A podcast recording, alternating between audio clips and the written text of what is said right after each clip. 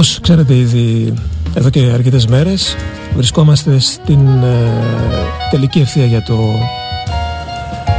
Anniversary, το 25ο Φεστιβάλ Sunny, Jazz on the Hill. Φέτος αποφασίσαμε στον off να γίνουμε λίγο πιο jazzy, τουλάχιστον οι νύχτες στον off θα είναι πιο jazz. Και γιορτάζοντας έτσι τα 25 γενέθλια του Jazz on the Hill, προσκαλέσαμε στο στούντιο για να παίξει και να μιλήσει για την jazz ίσως έναν από τους πιο αρμόδιους και σπεσιαλίστες στο είδος, ένας από τους μεγαλύτερους σαξοφωνίστες, Chico Freeman. Ladies and gentlemen, Mr. Chico Freeman. Hello, Chico. Hello. Nice to hear you. Nice to have you here, Top Radio. You're going to play jazz and talk about jazz. Yes, I am. It's, I think, the best love of your life, jazz music. Yeah. One of them.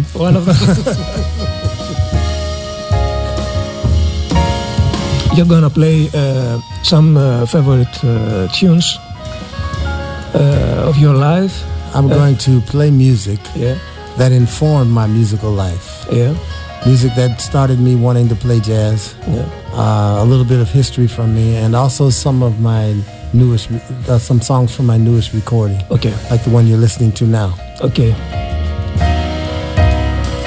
Enjoy the show tonight. Thank you. Ευχαριστώ. Dankeschön.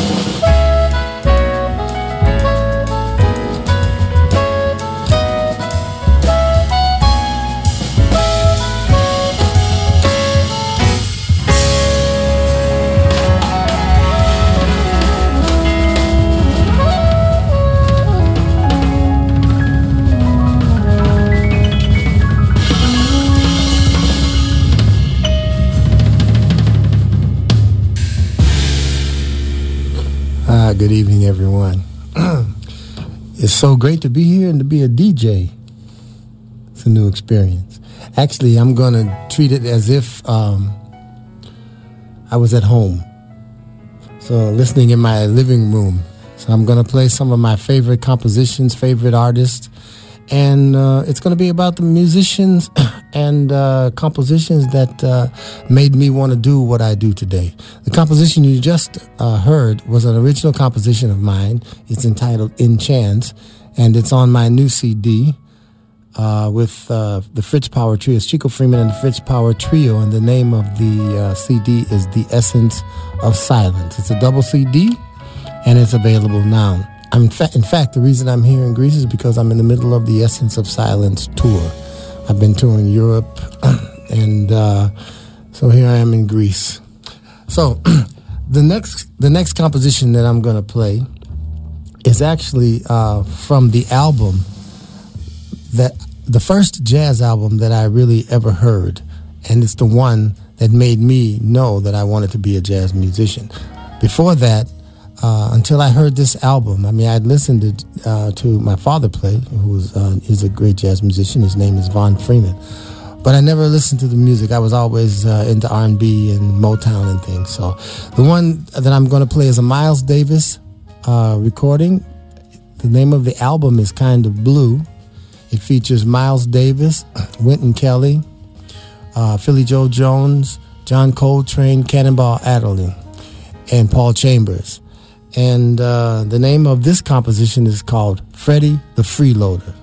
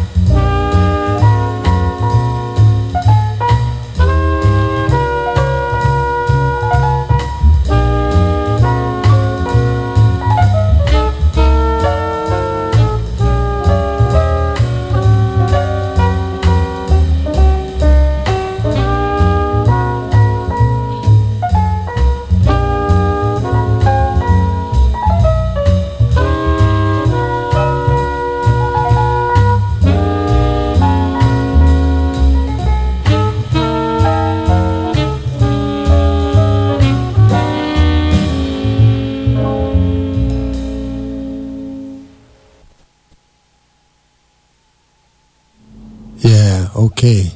Now, that was Miles Davis. For those of you that don't know, that was Miles Davis, who was on trumpet. That was Wynton Kelly. He took the first solo, which was the piano solo. Then came Miles Davis on trumpet. After that, you heard John Coltrane on the tenor saxophone. Then you heard Cannonball Adderley on the alto saxophone. And after that was finally Paul Chambers on the bass.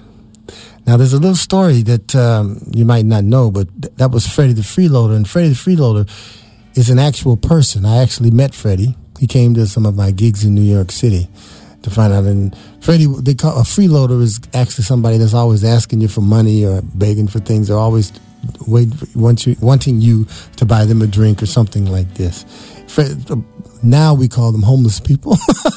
But Freddie was kind of like that kind of guy, but everybody loved him. And Miles loved him, and so much that he wrote this song for him. This album was the first album that I ever heard as a jazz album. Although I grew up in a house with my dad and listened to rehearsals and him playing all the time, I was more interested in my peers and the R&B and Motown sounds that were going on with me at the time. But as soon as I heard this record, which I snuck down one night and pulled it out of my father's record collection without him knowing it, and I heard it, and I got hooked. I had actually seen my father play with John Coltrane and Miles Davis when I was 5 years old, but of course at that age I didn't really appreciate what I saw. But that was the first time I realized and I heard John Coltrane. I fell in love with both Miles and John Coltrane. So the next song I'm going to play is one of the best of early John Coltrane. On this album is Kenny Drew on piano, Paul Chambers again on bass, Philly Joe Jones. Philly Joe on drums, I believe. John Coltrane, of course, and Lee Morgan on trumpet, and J.J. Johnson on trombone. This one is called Moments Notice. Now, there's an interesting story that goes with this one. John Coltrane was doing this album. The name of the album is Blue Train. And while they were in their recording, they needed one more song. So I want you to bear this in mind as you listen to this. John Coltrane wrote this song sitting in the lobby of the recording studio. He did it in 10 minutes or so because they needed one more song, and he wrote this song 10 to 15 minutes. And because they needed it so quickly, it was written at a moment's notice, hence the name Moment's Notice.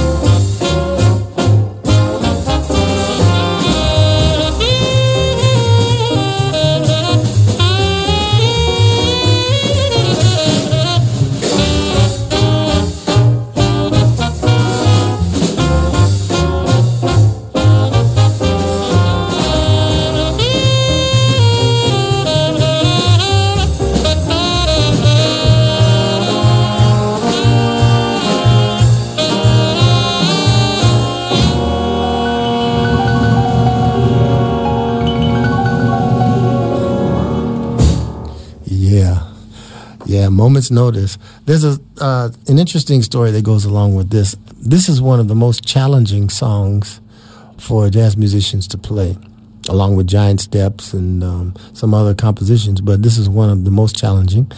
And John Coltrane was doing an interview somewhere, and I actually heard the interview, and during the interview, the interviewer asked him what was his favorite album to date. And he said, because he was a very soft-spoken guy, he said, well, I don't really have... Well, but if I had to choose, I would say Blue Train. And the interviewer said, well, why? He said, because the musicians were so good. And that's true. To imagine that he wrote that song in 10 or 15 minutes, and the music was played by those musicians as if they had been playing it for 10 years was an incredible thing. I did make one mistake. The trombone player is not J.J. Johnson. It's Curtis Fuller.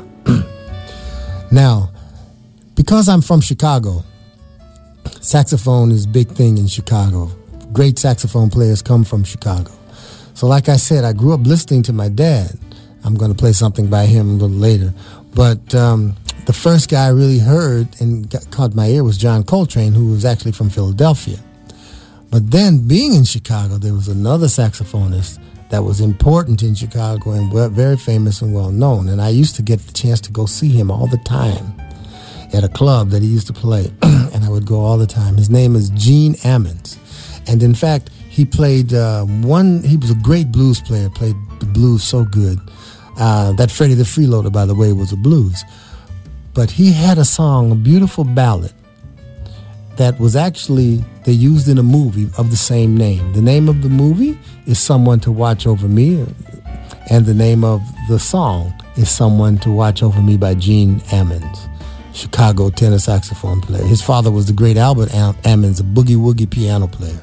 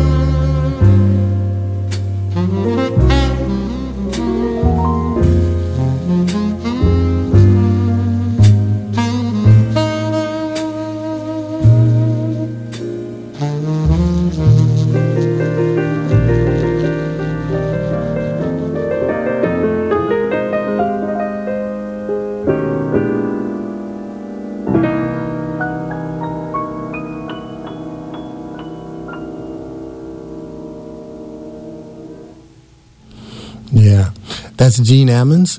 The name of the album was Gentle Jug. Now, Gene, if you notice a difference in the sound of his saxophone, was so big and fat. And so with that sound, you know, Gene used to always play with another guy. And I heard both of them. They had kind of a band together. It was Gene Ammons and Sonny Stitt. Now, Sonny Stitt was a great player. So I'm going to play something, this connection that I made when I was in Chicago before I got to New York. So I would listen to Gene Ammons, and then I got to go see Gene Ammons and Sonny Stitt together. So here's a song. It's a standard. It's called Autumn Leaves. Some people may know it. And this is their version of Autumn Leaves, Gene Ammons and Sonny Stitt.